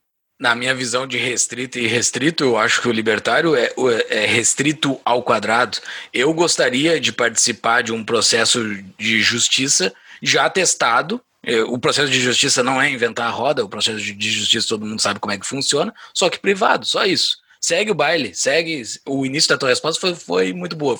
Segue o baile, quem quiser, siga a justiça. Eu só quero, paralelamente, construindo uma nova aqui. Não vou atrapalhar vocês, sigam a vida de vocês, eu só quero seguir com uma nova paralelamente. E isso eu acho que é muito restrito, porque o restrito diz que essa instituição que está aí hoje, conforme o que ela se propõe, ela já não, ela já não entrega mais. Então eu quero propor uma nova, é reformista, nada mais do que uma reforma do que eu estou vendo, com bastante calma e fazer uma nova paralela. Mas o problema é que os irrestritos são tão fortes que eles não deixam nem eu propor uma nova, isso é que é o problema. Não há possibilidade de uma reforma, eu não quero revolucionar tudo, eu só quero fazer uma reforma, só isso. É, acho que aí teria que ver qual é o teu conceito de reforma, né? Porque, okay. Assim... Reforma, bota fogo, né? Não, por mim siga, não, não, não tenho, não. Por mim siga, eu não, eu não tenho nada contra. Pode seguir, eu só não quero participar, só isso.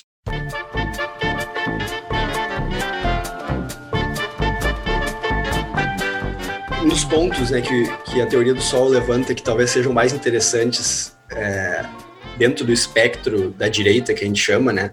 Seria a discussão em relação aos libertários. Inclusive, ele, ele escreve algumas coisas, ó, poucas, poucas linhas, ele, poucos parágrafos ele dedica a essa questão, porque os libertários são um grupo difícil de encaixar nessa, nessa dicotomia, porque, de forma geral, eles têm uma posição bem racionalista em relação a uma série de coisas, né? E, então, assim, eles não se encaixam perfeitamente nem de um lado, nem de outro. Mas, assim, um adendo que eu faria aí, ou uma, uma observação interessante, William Godwin, que é o cara que, que o Sol coloca, o cara que personifica a visão irrestrita, né, a visão utópica, o William Godwin, ele é um anarquista, ele não é um socialista. Então, assim, na, nessa, nesse esquema do, do Sol, eu acho que o anarquismo seria a maior de todas as utopias, né, porque é, é claro que depende de como tu entende anarquismo, né, mas na, na concepção mais clássica do anarquismo, É, tem essa do anarcomunismo ou do anarcocapitalismo? Porque o clássico é anarcomunismo, né, eu diria. Sim, é. Então, assim, é, nessa concepção mais clássica do, do anarquismo, existe uma ideia ali de que é possível a gente prescindir, né, de uma série de processos. É, então, assim, ela é, é bem mais utópica nesse sentido. É mais uma, uma discussão que, é bast... que eu acho que, que, que a teoria do Sol torna bastante interessante aí, essa discussão. É, eu não sei, eu não conheço esse autor que ele cita aí, que tu acabou de falar, mas uh, vários anarquistas desses bastante uh, clássicos, os caras uh, vão contra regras básicas de escassez, então é, é, é muito provável que os caras são utópicos mesmo, e eu, eu vou concordar com o Sowell, provavelmente, mas eu não sei sobre esse autor, mas... Anarquistas em geral, esses caras clássicos, são tudo louco. Eles, eles revogam a escassez. Sim, é, a, um entendimento, entendimento mais comum, acho, de senso comum de anarquismo, é essa ideia de que a gente pode prescindir de, de uma série de, de instituições aí que são responsáveis pela manutenção da ordem, né? Tem muito a ver também com uma, um certo niilismo, assim, uma certa ideia de que é, a gente pode prescindir de, de uma série de, de sistemas. Né? Inclusive, a anarquista adora falar contra o sistema, né? Então, tipo, ele... então, assim, nesse sentido, acho que é, que é bem interessante analisar a, a posição anarquista a partir dessa, dessa teoria do Sol. É que pro, voltando para o anarcocapitalismo, o anarquismo, anarquismo não é a ausência de, de regras, né? Ele é a ausência de coerção sobre pessoas pacíficas, né? O John. que é a ausência de normas sociais, de regras, é anomismo, né? Então, essa distinção, assim, tipo, porque obviamente eu acredito em regras privadas, eu acredito sim que se um bandido vier me atacar, eu tenho direito de reagir, tenho direito de excluir ele da minha vida, então, enfim, esse tipo de coisa não está fora, né, para aqueles que não conhecem, é o anarcocapitalismo que estão nos ouvindo, é a palavra, é a verdade. é a mas, mas é interessante essas, essas, essas ponderações, porque geralmente quem ataca o anarcocapitalismo utiliza metáforas do imaginário tipo The Walking Dead, né? Ah, The Walking Dead vai virar aquilo. Não, The Walking Dead é uma anomia pura ali, todas as instituições acabaram, não existe mais relações familiares, não existe mais relações de instituições básicas que são pré-Estado. Então, assim, é, instituições sempre vão existir, e eu espero que elas sempre existam. Eu só quero escolher as instituições em que eu esteja atrelado. É somente isso. É somente isso. Eu não quero o fim de instituições nenhuma. Eu me considero anarquista, mas eu não me considero alguém que é o fim das instituições. Eu só quero escolher as instituições em que eu estou vinculado. Somente isso. Esse ponto que tu levantou aí, Fux, eu acho interessante. Tu fala da coerção, né? A ausência de coerção. E daí eu acho que a pergunta que, que eu acho que é importante, que eu faria aí para para todos os colegas, tanto libertários quanto liberais clássicos, quanto, enfim, conservadores, é quanto, que nível é possível de a gente diminuir a coerção? É possível tu, tu diminuir a zero a coerção? Eu, eu acredito que não, eu acredito que essa seria a visão mais utópica que, que existe, né? Eu acredito que os humanos, eles estão relacionados aí, né, na sociedade, são seres sociais e, e é necessário que a gente se entenda, vai existir, sempre vai existir algum nível de coerção, e sempre vai existir algum nível de autoridades ou uma série de autoridades, não necessariamente estatais, tá? Eu acho que isso é importante. Eu acho que isso é uma uhum. coisa que os conservadores, os filósofos conservadores trazem de uma maneira muito interessante, como existe uma série de autoridades e hierarquias que não tem nada a ver com o Estado, que ajudam o tecido social a, a, a manter uma certa uhum. ordem, uma certa estabilidade, né? E que é totalmente ignorado por teóricos socialistas e comunistas e totalitários, né? Que que querem impor toda, toda a autoridade, atribuir toda a autoridade, tudo que, que se entende como autoridade pro uh, partido, né, pro governo, pro Estado, e, e ele decide de tudo, né, então assim, Não. existe uma centralização total da, de tudo que é tipo de autoridade, né? Exato. Sobre coerção é só pensar assim, né, nós privadamente, aqui eu acredito que vocês também, nós temos relações voluntárias e pacíficas com todo mundo, vocês não devem se relacionar com pessoas que estão constantemente tentando coagir vocês a fazerem o que vocês não querem, com exceção daquelas relações com o Estado, né, onde o Estado está determinando e te coagindo a fazer do jeito que quer, que ele quer, que ele, que essa instituição, as pessoas que representam a instituição querem. Então, tipo, eu não vejo nenhuma dificuldade de ter uma vida pacífica e voluntária, porque é assim que a gente vive. A gente só não vive assim naquilo que se concerne ao Estado. Então, não vejo muita dificuldade. Exato. Não, e essa... Acho que não, não, ninguém mais, a não ser o Estado... Todo o resto da sociedade não age com coerção, não tenta coagir as pessoas a nada. Ou não vai deixar de existir, é isso. É, o ponto eu acho que é esse, não é uma utopia de que a coerção vai deixar de existir, como é a utopia socialista, onde a coerção vai estar toda na mão do Estado também, que é uma utopia. O ponto é, eu não institucionalizo a coerção e deixo que cada um possa responder a coerções que foram feitas contra ele. Basicamente é isso, porque eu, eu posso ter a minha própria defesa contra coerções que hoje tem, que ocorrem contra mim? Não, eu não posso ter. Então, eu preciso ser livre a ponto de responder a coerções que naturalmente vão existir. Vai existir ladrões, vai existir qualquer tipo de gente ruim, vai existir, mas eu posso ter que me defender. E a resposta a isso não é concentrando toda a coerção na mão do Estado. É eu tendo a minha possibilidade de defesa. Eu vejo assim, a coerção existe, essas, o, o ruim existe. A gente tem que ter a possibilidade de defesa individual. Não, e se pensar em hierarquia, certamente é, tipo, é integração, é uh, uma hierarquia natural, uma, tipo, uma deferência natural a uma, uh, enfim, a uma liderança, a uma pessoa da família, isso é coerção? Tipo, talvez quando a gente está falando do pai para uma criança, né, mas de forma geral não, tu está tendo, tu tá tendo uma relação voluntária, onde tu te submete voluntariamente a estar, sim, a, abaixo daquela pessoa para fazer determinada coisa, para ter aquela relação social. Isso perfeitamente voluntário.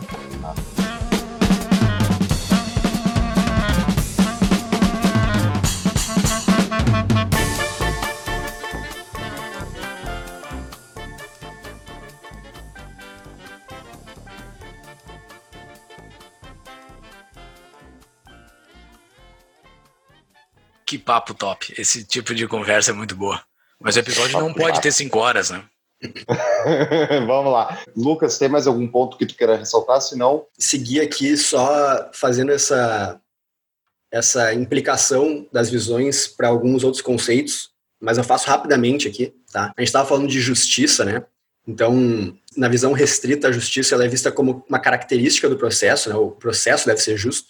Na visão irrestrita, o que, que deve ser justo é o resultado, não o processo. Então, né, os meios que tu vai usar para chegar à justiça são muito diferentes. A questão do crime é bem interessante também. Na visão restrita, o crime ela é vista como natural das paixões do homem, né? E o crime pode ser só desencorajado, mitigado, através de sistemas que estabeleçam penalidades, recompensas, né? Estratagemas e práticas sociais que introjetem valores morais e autodisciplina. Uh, enquanto que na visão irrestrita, o crime ele é visto como um arranjo equivocado das instituições, né? Então, corre de mazelas sociais, né? Como a pobreza, a desigualdade, né? Ramsey Clark falava isso, ou então mazelas psicológicas, como Godwin achava, né? Então, assim, é engraçado, essa, essa coisa que a gente tem de ver o criminoso como uma vítima, vocês sabem de onde surgiu? Surgiu do Godwin. O Godwin, ele fala que o criminoso é uma pobre vítima das circunstâncias. O castigo é uma ferramenta primitiva e a solução é a reabilitação. Então, para ver como, como é engraçado, né, como que isso se traduz, né, em uma visão sobre o crime, essa visão da natureza humana do Godwin, né, como a, essa visão irrestrita e utópica da natureza humana do Godwin leva ele a acreditar e criar essa, essa, essa ideia que a gente vê com, de uma certa forma tendo se espalhado, né, na sociedade, de que o criminoso ele também é uma vítima da sociedade. Ele é antes de Foucault?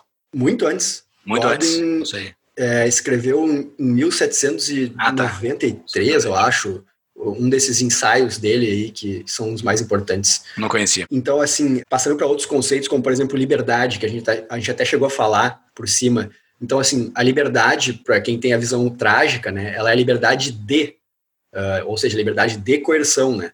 Ela é vista como liberdade negativa, que a gente chama. Enquanto que na visão utópica, ela é uma liberdade para, é uma liberdade positiva, uma liberdade de chegar em algum lugar, de ter certas condições de, de chegar em algum lugar, né?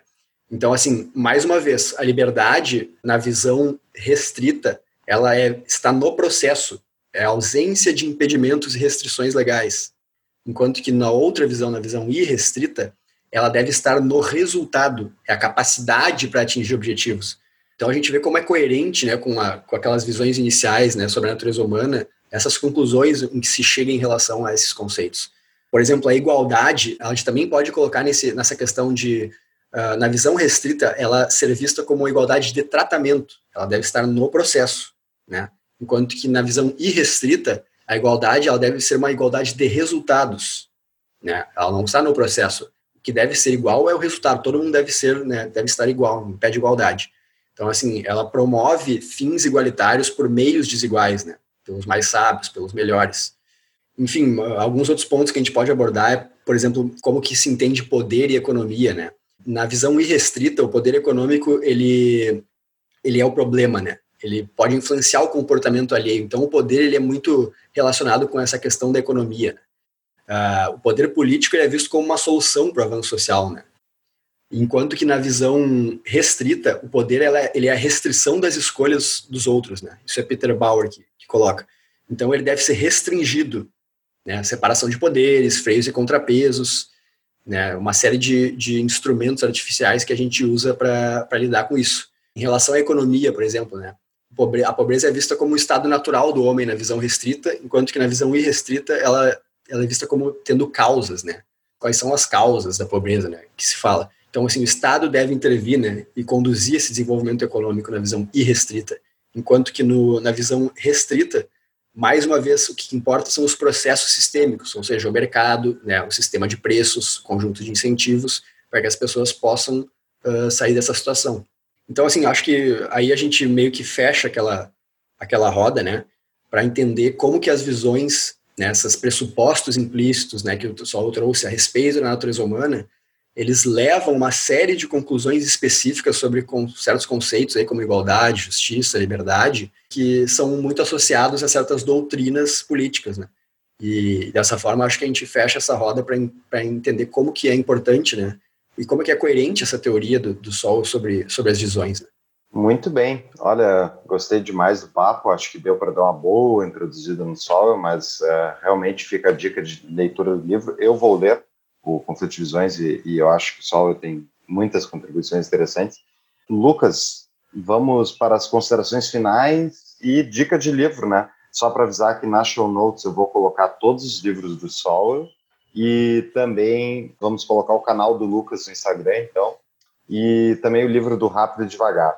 E se tiver mais alguma dica específica, pode falar aí, Lucas, que eu anoto. Chaves, como dizia meu velho avô, se quiser chegar a ser alguém, devore os livros. Quê? Que devore os livros. Cara, dá pra, acho que seria legal também sugerir o A Mente Moralista, do Jonathan Haidt, né, que eu cheguei a falar aqui sobre. Obviamente, Conflito de Visões, né, que já, já vai colocar. Eu acho que Os Intelectuais da Sociedade, eu também cheguei a citar, que também acho que é uma boa, uma boa sugestão. Inclusive, tem um capítulo em que ele fala sobre as visões, né? E é um livro bem mais atual dele, né? Uh, dois mil e nove. Essas seriam as sugestões aí. Como um encerramento aí sobre, sobre, sobre esse conteúdo, uh, eu acho que seria legal aqui falar uma frase aqui do Mark Lilla, que é um outro acadêmico, e daí dá para incluir nas, nas, nas sugestões aí uh, a leitura de, dele também. Ele tem um livro chamado A Mente Imprudente e outro chamado A Mente Naufragada, que falam sobre posições aí muito diferentes. É, A Mente Naufragada é mais sobre posição reacionária, assim, e A Mente Imprudente eu não li ainda, mas é, eu acho que tem mais a ver com posições radicais, revolucionárias, aí, mais ligadas à esquerda. Mas o Mark Lilla, ele fala o seguinte, no A Mente Naufragada: para que uma ideologia realmente seja capaz de remodelar a política, precisa deixar de ser um conjunto de princípios para se tornar uma visão de mundo mais vaga e genérica que seja fortalecida por novas informações e acontecimentos. Sabemos realmente quando uma ideologia amadureceu, quando todo acontecimento, presente ou passado, é encarado como sua confirmação. Então, assim, acho que, que essa, essa passagem do Mark Lilla reforça muito a importância dessas visões e como isso geralmente é muito mais importante do que tu ter simplesmente uma posição, uma doutrina própria política. Nossa, eu sou liberal, social, não sei qual, lá da, da linha do John Stuart Mill. Então, assim, é, na verdade, o que vai importar muito mais vão ser essas visões amplas e é, socialmente, né, conhecidas e ratificadas. E, enfim, acho que, que é importante que a gente tenha esse conhecimento, principalmente nós que, que participamos, né, do debate de ideias aqui no meio, no meio liberal, que muitas vezes acabamos tendo posições é, ou agindo de uma forma muito mais racionalista, em vez de entender que o que importa, às vezes, o que as pessoas se identificam é uma visão de mundo mais ampla. E só deixar, então, aí o, o meu, meu Instagram é arroba lucasdoc, arroba lucasdoc. Quem quiser seguir, eu falo lá de Thomas Sowell bastante. Eu tenho já conteúdos ali no meu feed, bem extensos até, sobre Thomas Sowell, sobre as obras dele. Eu falo de História das Ideias, eu falo, obviamente, de filosofia política de uma maneira mais ampla, e trazendo vários outros autores aí também. Então, quem quiser me seguir lá, só botar arroba lucasdoc no Instagram. Estará nas nossas show notes tudo que nós indicamos aqui no decorrer do episódio. E os artigos que o Lucas encaminhou também, que a gente usou de preparação para o episódio, sobre o trabalho do Sowell. Exatamente. O velhinho é sensacional.